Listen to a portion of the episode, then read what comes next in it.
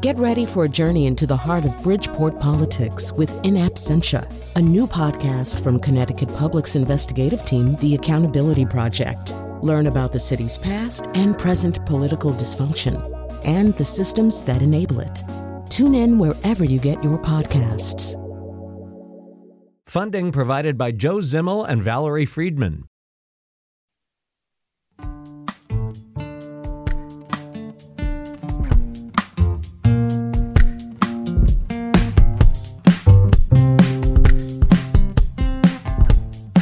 Is Where We Live on Connecticut Public Radio. I'm Lucy Nalpathanchel. The natural world is full of amazing wildlife. One of our favorite animals to talk about on this show are whales. Whales were the focus of a three year project by National Geographic photographer Brian Skerry. Today, Where We Live, Skerry joins us to talk about Secrets of the Whales, the name of his new book and docu-series on Disney Plus. It's also the cover story of the May issue of National Geographic.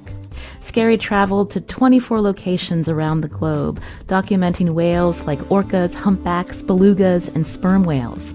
Coming up, we talk about what he learned and what our role should be to protect these magnificent creatures. You can join us as well, 888-720-9677.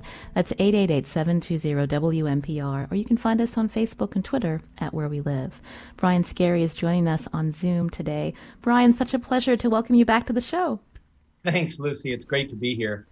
For our listeners who don't know, you're a native New Englander, and we first met at a Connecticut Forum panel that I hosted just a few years ago. But you've been photogra- taking pictures of marine wildlife for many years. So, talk about why you decided to focus on whales specifically.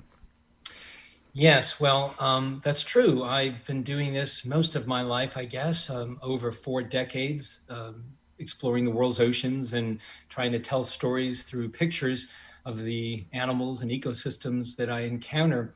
And, you know, there's been somewhat of a trajectory, I guess, in my career. When I first began as a photographer, I just wanted to make beautiful images of animals or places that interested me. And then over the years, I began to see a lot of problems occurring in the world's oceans. So much of my career focused on environmental issues and solutions, looking for solutions to these problems. And among the animals I've worked with over the years, I've been particularly enamored with whales. There's just something very special about being in the presence of whales in the ocean. And my last big whale project for National Geographic was a story about the uh, right whales, the North Atlantic right whales in particular, the most endangered whale in the world. That was published in 2008. And since that time, I was interested in doing a big multi species story on whales or project.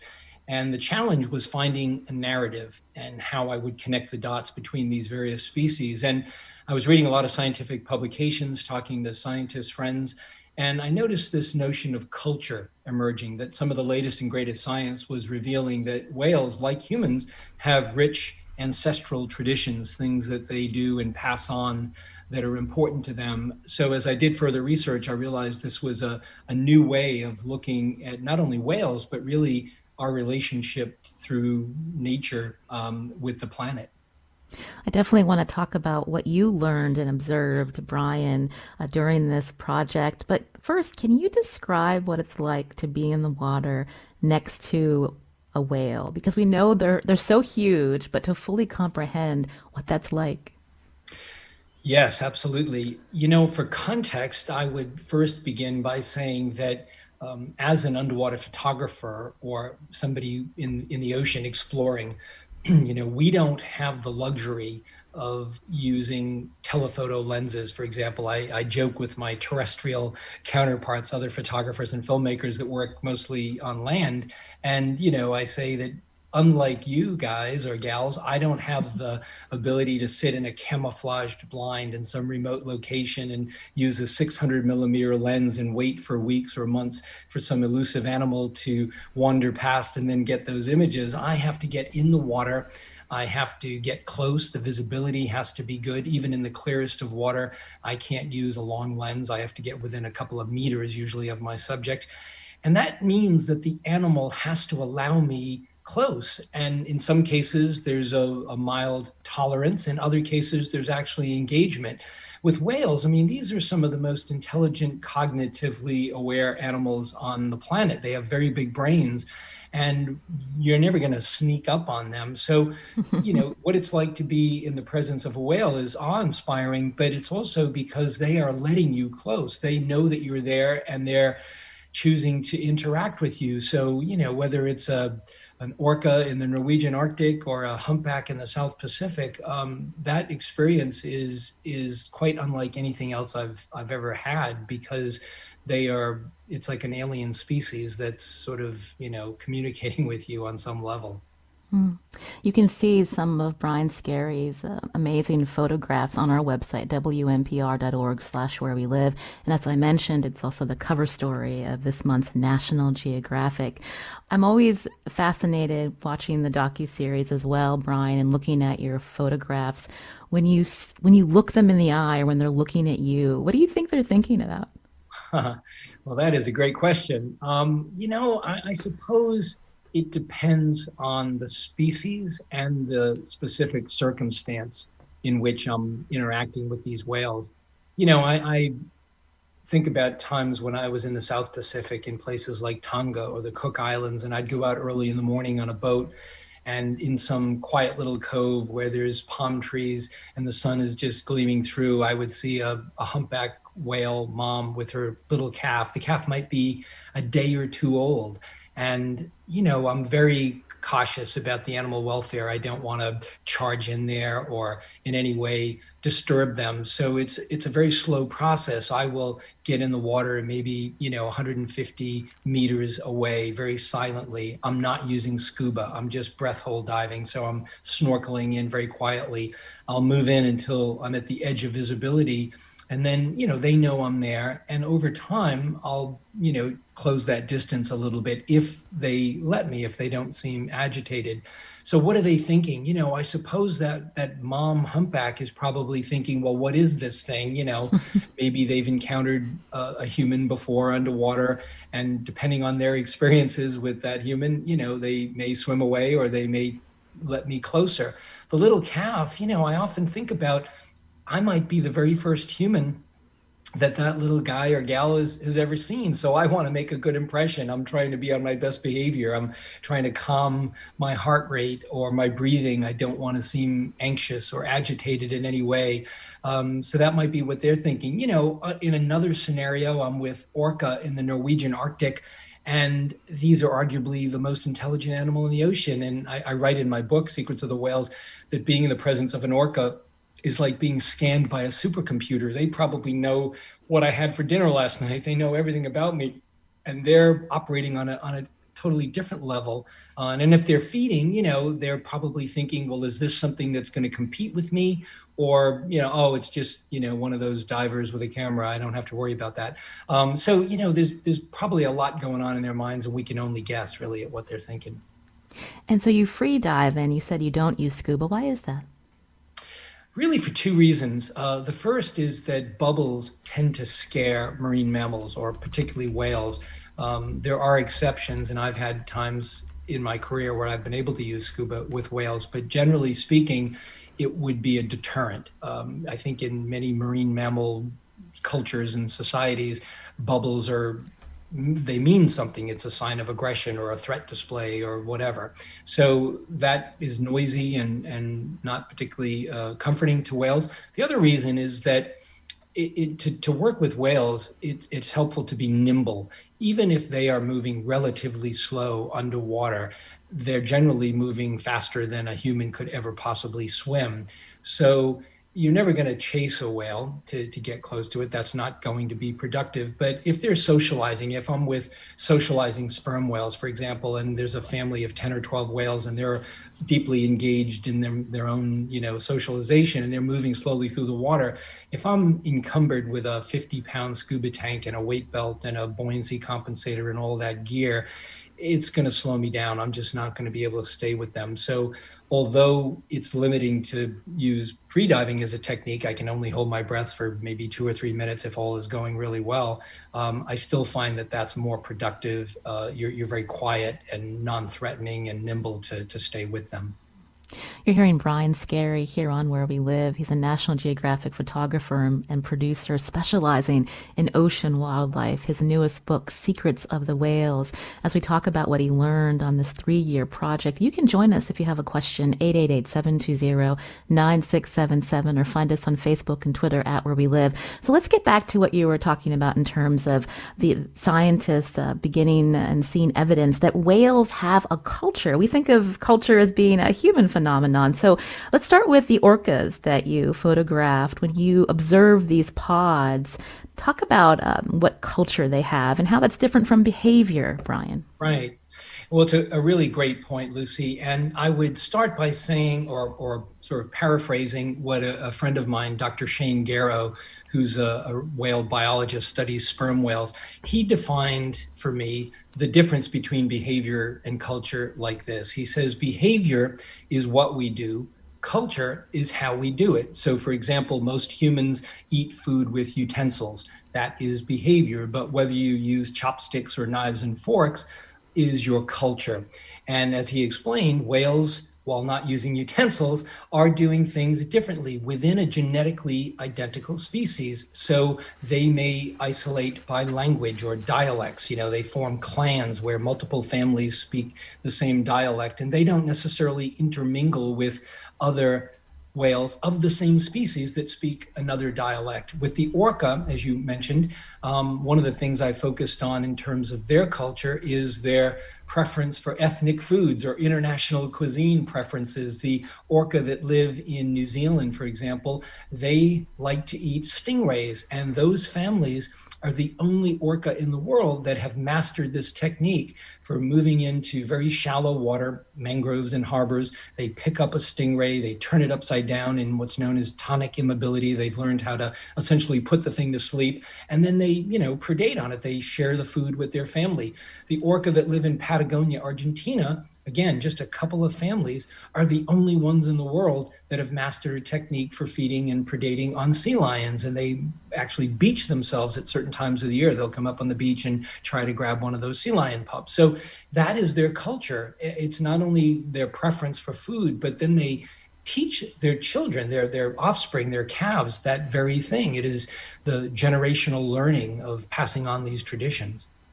That's so fascinating to think that they're the same species, but depending on uh, where they're located and their feeding styles, as you mentioned, the idea of passing along the, the hunting uh, tips uh, to their offspring. What was it like to see that in front of you, Brian?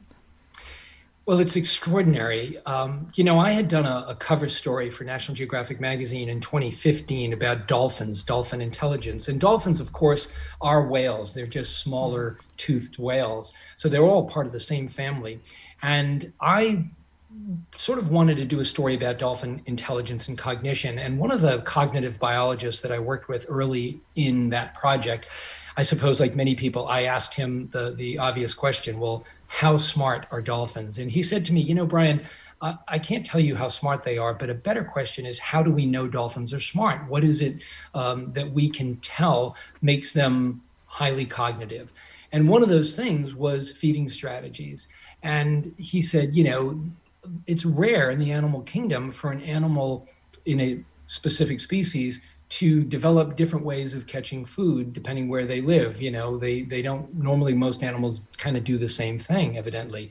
But i was doing that with dolphins. So i, I did this two-year project um, ended up being the story as i said in, in 2015 but i was approaching it very clinically you know very scientifically. I was sort of at this 35000 foot view kind of looking down at these animals and uh, even though i was in the water with them and watching i was thinking purely from a science standpoint. Um, it was this shift from 2015 to when I started working on in 2017 on Secrets of the Whales uh, about this notion of culture and seeing it through that different lens. Once I was in the, you know, I created this project, I researched it, I talked to scientists, I wrote the proposals, and then once I got in the field and, and started to see, yeah, you know, what they're doing, this is their culture. You know, we can look at it very clinically in one one lens, but if we're seeing it for what it really is, it is these families doing things in a given region just like humans do. Um, so, I, I, you know, for me to be able to change my my thinking on how I was seeing things was very important to this process. Can you explain a little further about when you're seeing uh, these feeding and hunting styles and, and how it's culture versus just adapting because they're in a different environment or, or there's a different food source, Brian? Yeah, well, I mean, again, I think there there may be some debate about that, but um, you know, one example that I would I would point to, and this was something that we didn't cover in uh, Secrets of the Whales, but there there's a a population of orca, for example, that lives in the Pacific Northwest of North America, United States and Canada, mostly United States, I think. And this is a, a, a group of orca that feed on salmon. That is their their preferred food. Uh, the the rivers in that region have you know had dams built in them and has limited the amount of salmon. And and I'm not fully versed on all the the details, intricacies of, of that situation, but I know that the orca have been not able to get the salmon that they prefer to eat. And that some of those orca although they are extremely capable, highly intelligent animals that are capable of changing feeding strategies and going out and feeding on something different, but those orca in the Pacific Northwest have, would rather die. They, they starve to death than, than to change their habits, their culture on what they would feed on. So, you know, I think that speaks volumes about the fact that these are what's important to them. The, these traditions are very important to them, even though they are very, very capable animals. And we see orca, you know, in different parts of the world being very clever in terms of how they catch their preferred prey. Um, but I think those kinds of things. Now, conversely, you know, with the orca that I worked with, for example, in the Norwegian Arctic, I first went to Norway to photograph orca back in 1994. I was one of the first to go up there because we had heard about the fact that orca were following herring, a type of fish, into the fjords, these deep water fjords in the fall, just days before the polar night when it's going to be dark 24 hours a day, and that they were using this unique strategy to create bait balls. They work cooperatively with sound and their dialects and flashing their white ventral side to scare the fish into tight bait balls and then they swim through and they slap them with their tail and stun them and then they go in and pick off the fish one at a time. It is how they feed uh, they corral the fish. But in more recent times when i went back for secrets of the whales in 2018 the researchers that i worked with said they see that behavior very rarely these days and much more commonly the orca are choosing to hang out near commercial fishing boats that are pulling in tons of herring in their nets and they just grab the fish that spill out of the net you know which inevitably happens. So it's i i, I said this is like takeout food. They're they're using less energy to make dinner. They're just hanging out there getting some takeout food. Um, and whether that is actually culture is unknown. You know, it seems to be spreading. Uh, maybe the orca are telling their buddies, you know, hey, there's a great new restaurant here. You, you don't have to work hard and you can get a nice dinner. Um, but whether that lasts over time, you know, I think will be um, decided whether that is truly culture or not. So I, I think it, it is a matter of degrees and, and debate, but but some things clearly seem to be cultural. Is another example I'm thinking about when I was watching the docu series again, Secrets of the Whales? I think it's in Patagonia where there's a pod, and uh, the grandmother or mother is teaching the younger ones how to catch baby seals, but there was an orphan that became part of the pod that couldn't do it. Yeah, that's right. And you know, you bring up a, a great point as well. Science has shown that those orca families that have a grandmother present in the family uh, the the offspring tend to live much longer. They live five times longer than orca that don't have a grandmother in the uh, in the hierarchy of the family. These are matrilineal societies. They are led by the older, wiser females. Um, but you know that teaching is very important, and and as we show in that episode, Orca Dynasty, um, the grandmother is indeed trying to teach this this young orca that strategy, and it takes many attempts before they are successful. Years sometimes. You know, one of the places that I worked for this project as well was the Falkland Islands and it's a little bit different than Patagonia. It's off Argentina. It's it's much further offshore, and there's two families of orca there that feed on elephant seal pups.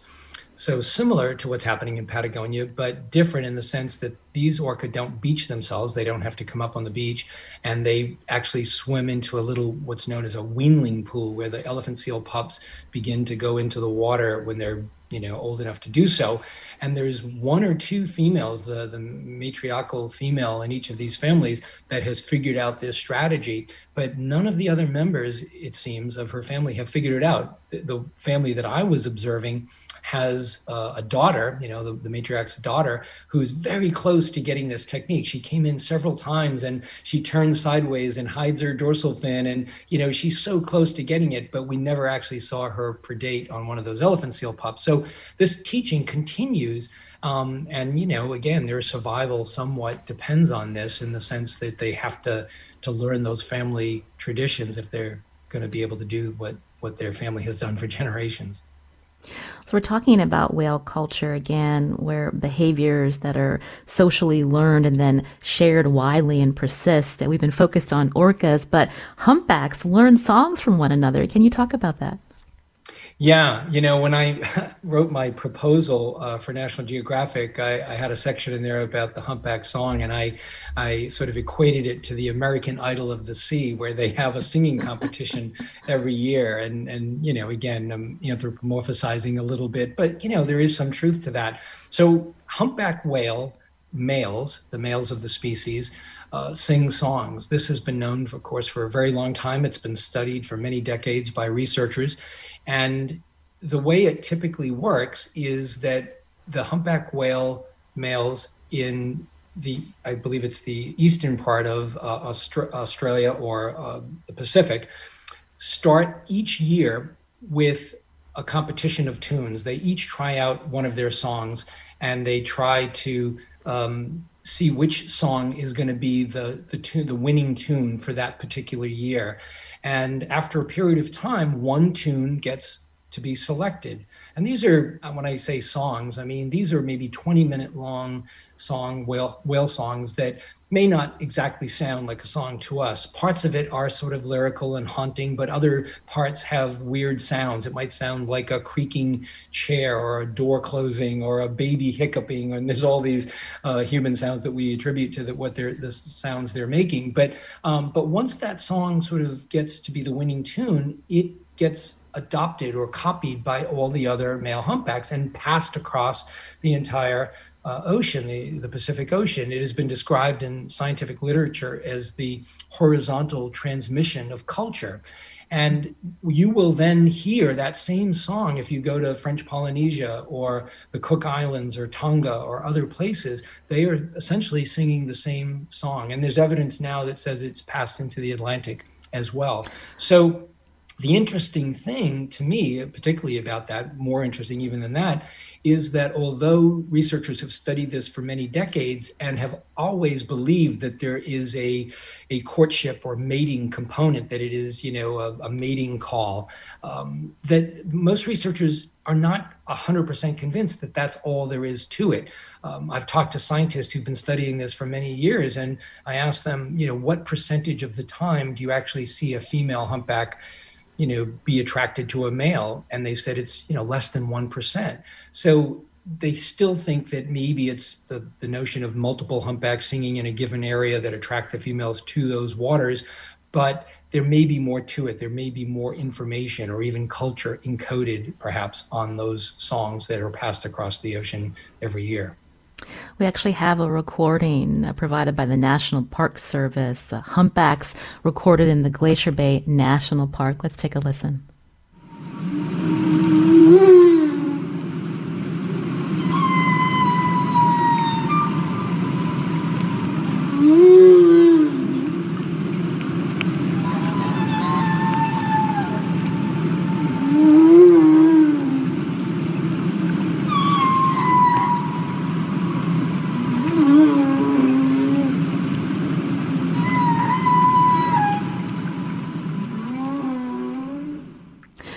Amazing to hear, Brian. Have you been in the water uh, near a humpback where, uh, again, uh, you're able to see how they're communicating with each other?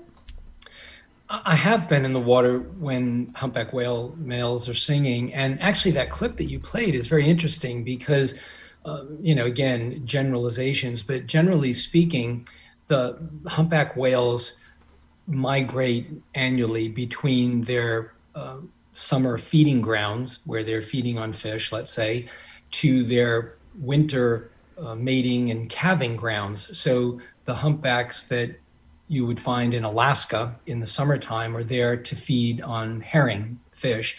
And then those whales migrate to Hawaii in the wintertime where the water is warm and clear and conducive to giving birth to the to the baby whales and that's where the mating and the singing and stuff generally occurs. So to hear those calls in alaska is interesting because that's not the place you would normally find a whale, a humpback whale male singing. But clearly there's something going on there. So I, I, find that particularly fascinating. But yes, to your question of have I been in the water, you know, I don't see them communicating with each other per se, but I have been in the presence of uh, male humpback whale singing. Um, mm. There was a, a, couple of times in the South Pacific, but one in particular, I remember I was in the Cook Islands off Rarotonga. I went out with a researcher friend of mine, Nan Hauser, and um, you know, we put a hydrophone in the water and we could hear this song. But the problem with sound underwater is, you, although it's usually very loud, um, if you're anywhere in the general vicinity, you don't know what direction it's coming from. So we had to kind of fine tune that. I got in the water and eventually I saw this humpback whale male singing. And quite often when the when the whale sings, they invert their body. They put their head down, their tail up, and they lie essentially motionless vertically in the water column. This this whale was down pretty deep. He was maybe 100, 120 feet deep. So although I was mostly doing free diving, this was one of the times where I strapped on a little tiny scuba tank, a little pony bottle, um, and I swam down, you know, that depth, about 120 feet. And again, I'm very sensitive to, you know, disturbing the animal, but he was very tolerant and deeply in, engaged in singing his song. And you know the closer i got that that sound just resonated through my body cavity. It was vibrating in my chest and throughout my body. So you know imagine you're down in this lunar landscape. This whale was actually appearing to use the natural geology of the island as well as a natural amphitheater. This is what Nan Hauser believes that some of these whales taking advantage of the oceanography there to amplify the sound so it broadcasts further out into the ocean. Um, so here's this whale hovering over some coral, and I'm down there alone with them, and it's this powder blue lunar landscape with this giant whale singing this haunting song that's vibrating through my body. It was truly otherworldly, but um, but pretty special. You're hearing Brian Skerry here on Where We Live. He's a National Geographic photographer specializing in ocean wildlife. His newest book, Secrets of the Whales. He's also the photojournalist for the National Geographic cover story this month and a Disney Plus docu-series. More with Brian after the break, and we'll take your questions too. 888-720-9677 or find us on Facebook and Twitter at Where We Live.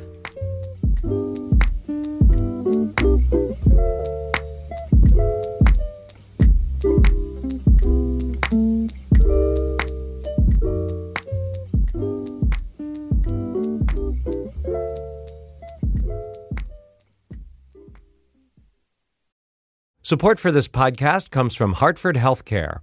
Elevating Health is funded by Hartford Healthcare. ECMO is a leading edge, life saving treatment for patients with cardiac or respiratory failure. Dr. Jason Gluck, director of the Mechanical Circulatory Support Program and Emergency Cardiac Care at Hartford Hospital, explains what it is. So ECMO stands for extracorporeal membrane oxygenation, outside the body oxygenation of blood. It's a life support technique that's used by highly sophisticated medical systems for patients with severe heart or lung failure. The technique involves removing blood from the body, oxygenating it, and then returning it back. ECMO procedures happen in the ICU, but not all hospitals are equipped with the necessary technology and staff.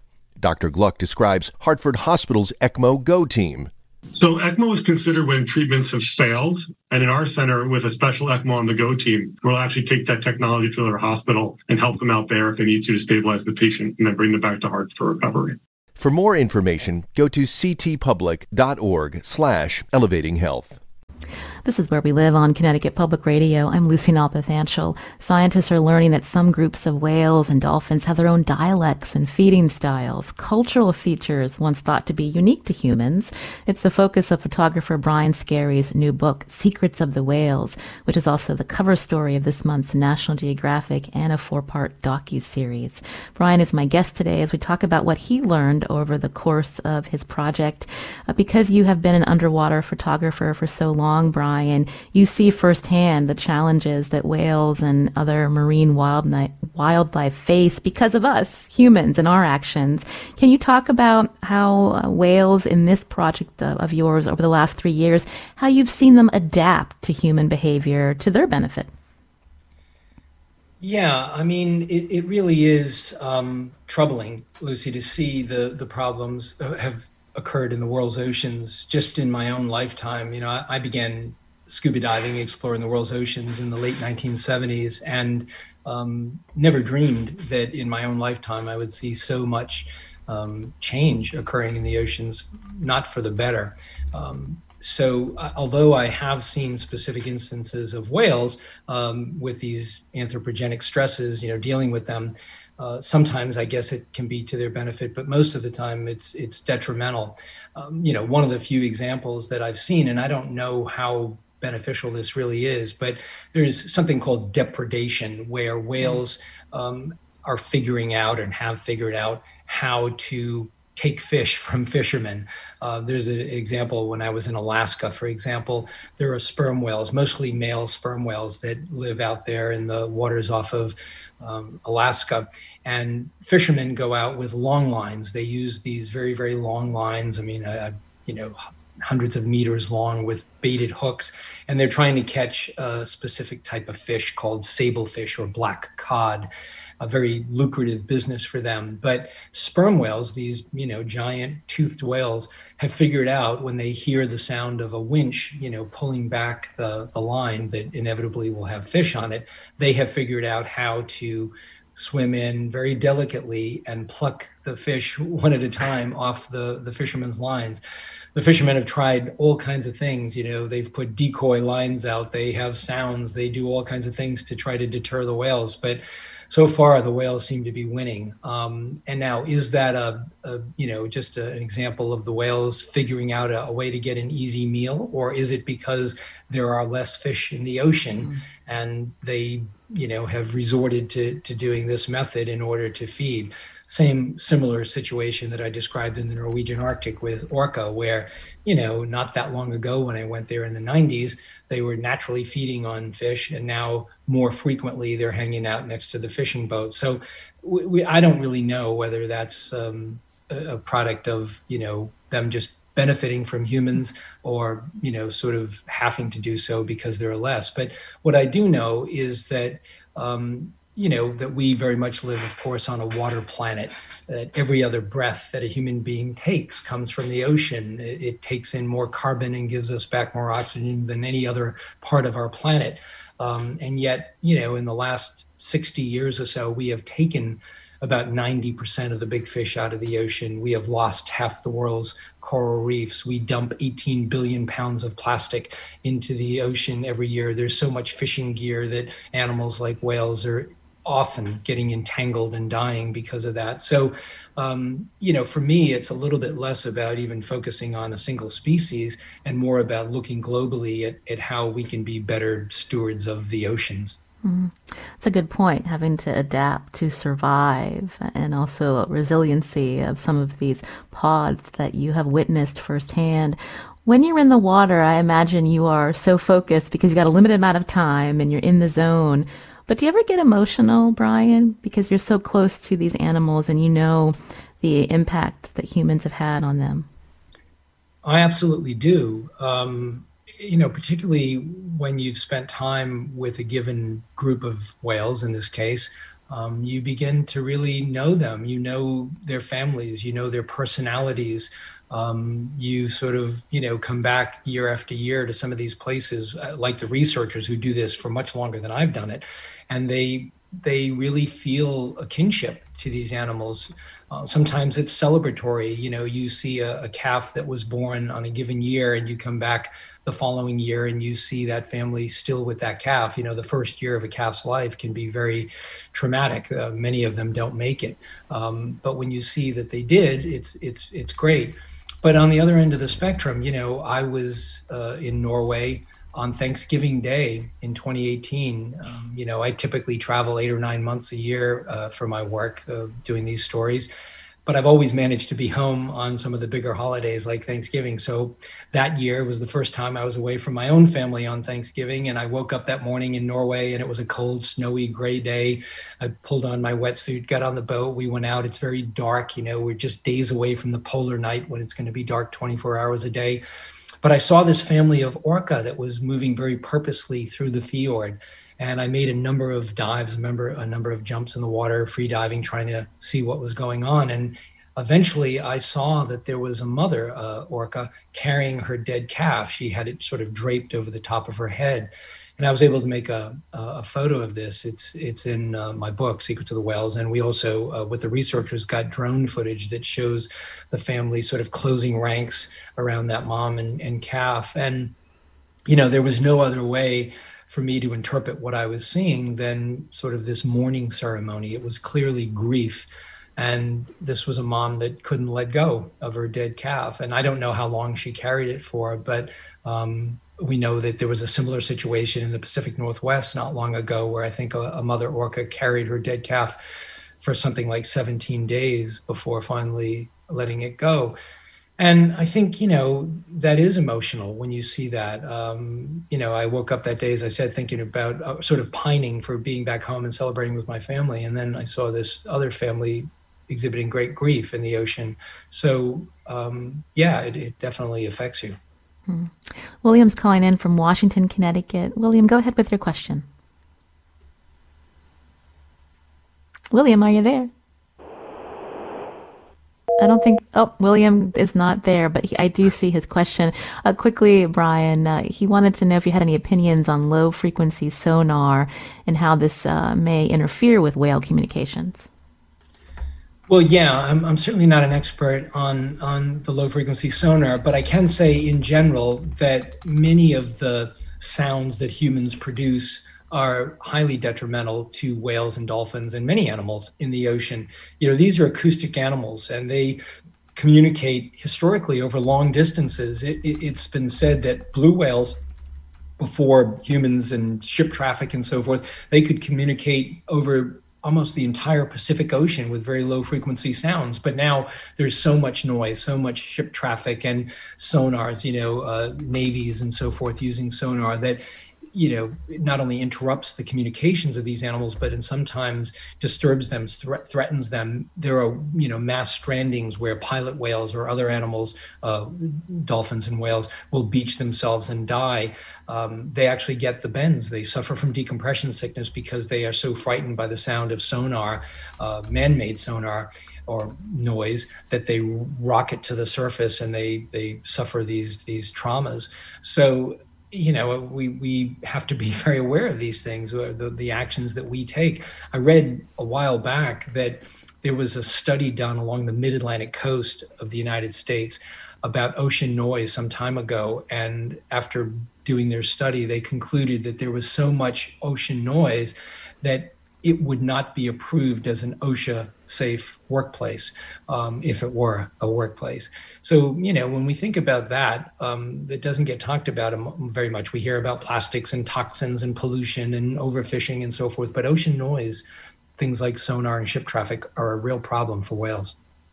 Again, you're hearing Brian Skerry here on Where We Live, a National Geographic photographer specializing in ocean wildlife. His newest book, Secrets of the Whales. Now, after the break, we're going to talk about one of the whales that live in our region, the North Atlantic right whale, and we'll, and we'll learn more about why its population is in trouble right after a break.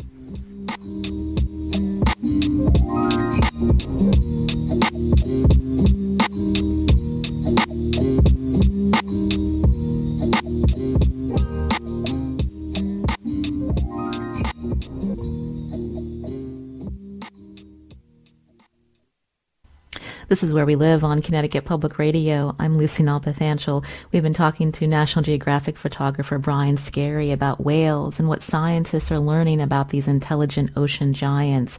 A species that lives in our region is in trouble, the North Atlantic right whale. Joining us now on Zoom is Eve Zuckoff, an environment reporter at WCAI, that's Cape Cod's NPR station. Eve, welcome to the show. Hi, thanks so much for having me. You've been reporting on right whale conservation efforts. So when we say these animals are endangered, how endangered? Yeah, so there are about 360 North Atlantic right whales left on the planet. Um, that's actually not as low as their population has ever been. It's been lower and they've been brought back uh, they, they are really resilient. But unfortunately, the trends are going in the wrong direction. With only 360 left, there's only about 85 females left. They're not giving birth very often. They continue, their population continues to decline every year. Uh, as scientists like to say that to me very often, you know, the death rate is just so exceeding, so far exceeding the birth rate. So it's not headed in the right direction. Well, what do they know about why birth rates are so low, Eve? Yeah, so typically, uh, North Atlantic right whales should begin calving at around age six, but they're not. They're they're not calving until about age ten, uh, and then on top of that, like they they should be giving birth every three years or so. But the time between births has gotten longer. Now it's eight years between calves. And there's a lot of really interesting research being done. I know Brian has been out on the same research vessel as I have, where some of this research is looking into, you know, how does the body condition of females, uh, like, can can we measure how uh, uh, how well a female is doing physically, and be able to deduce how frequently they're giving birth. And and the idea is even though you know we, we can't just look at their declining population numbers and say that's the whole story part of the story is if these whales are under constant stress and we know that 80% of these whales that remain bear scars of entanglement in rope and fishing gear they're not going to give birth just like humans in that sense that you know that under that kind of stress they probably won't um, be able to, to repopulate. And so that that's an interesting field of research where hopefully we'll see uh, results relatively soon.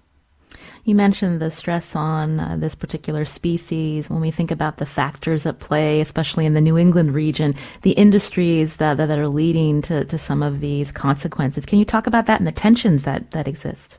Yeah, the tension is is the really inextricable part of this story. So probably the, the thing that people are most familiar with is uh, that right whales are frequently, as I mentioned, entangled in rope and fishing gear that's found in waters up and down the eastern seaboard.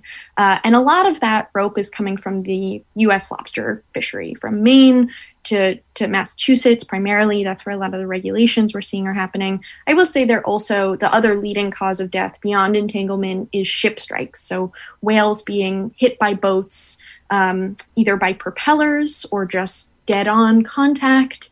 Um, they're really gruesome ways to die, but the, the conflict really comes from the fact that the state of Massachusetts and, and Maine and other states and the federal government are required under the Endangered Species Act and a, a number of marine protection laws to protect and save these whales. They're critically endangered species. Critically endangered is, is one step away from extinction.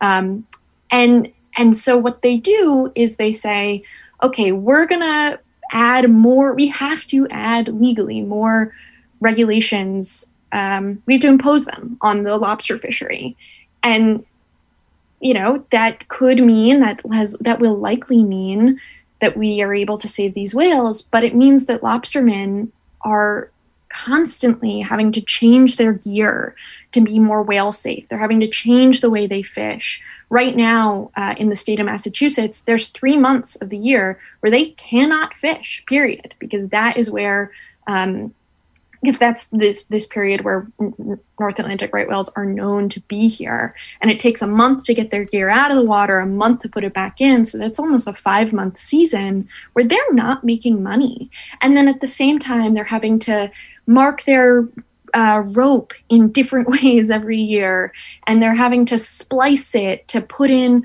um, like weak links that will make their rope break under the the force of an adult right whale. I mean, the way that I like to think of it sometimes is it, it's almost like if you had a taxi driver and every year you said, "All right, you're getting a bike this year and a truck next year and a you know a stick shift the year after that." You have to keep changing, and it's exhausting and it's frustrating for the lobstermen who are doing all of this and still feel really vilified by um, the public and by conservation mm. groups who, you know, turn to them and say, You're killing right whales. And they say, You don't know what you're talking about. We're, we're trying really hard. Are there technological developments that could help, Eve?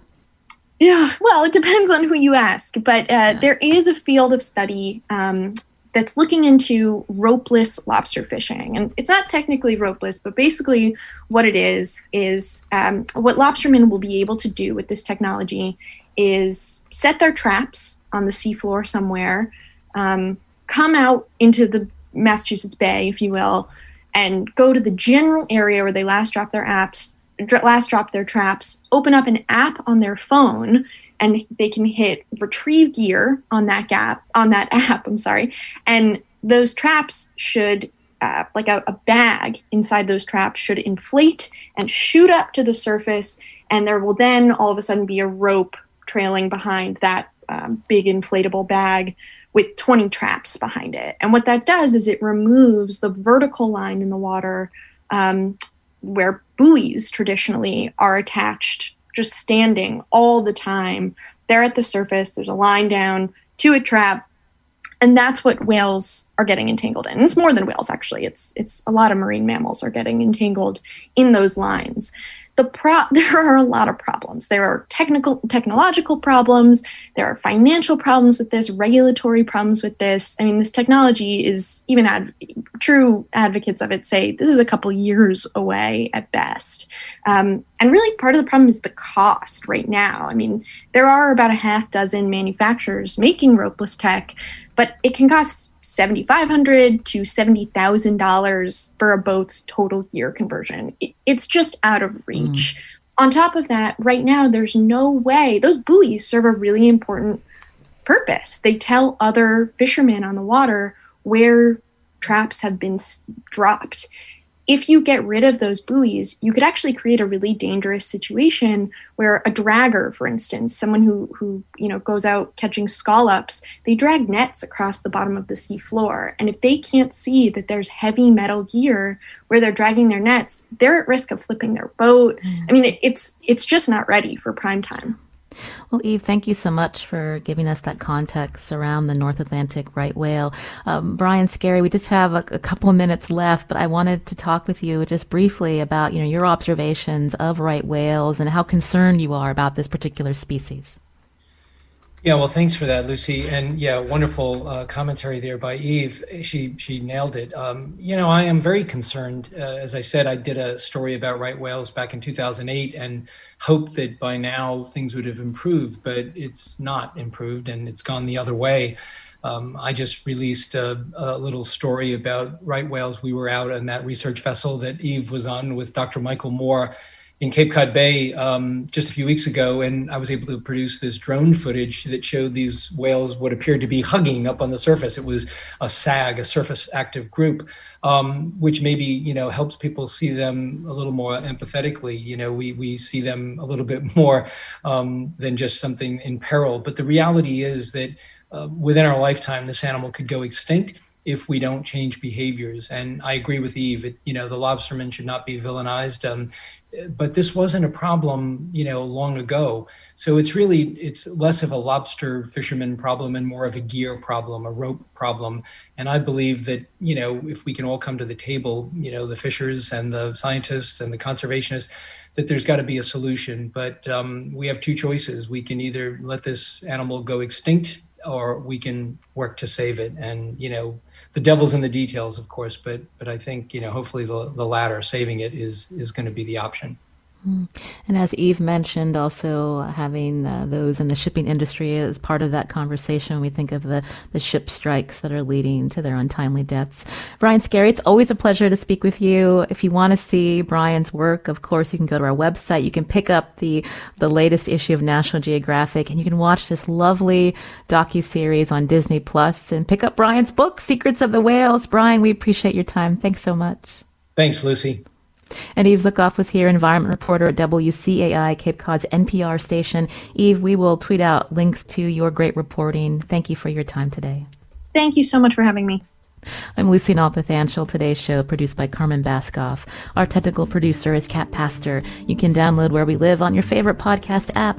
We'll be back tomorrow.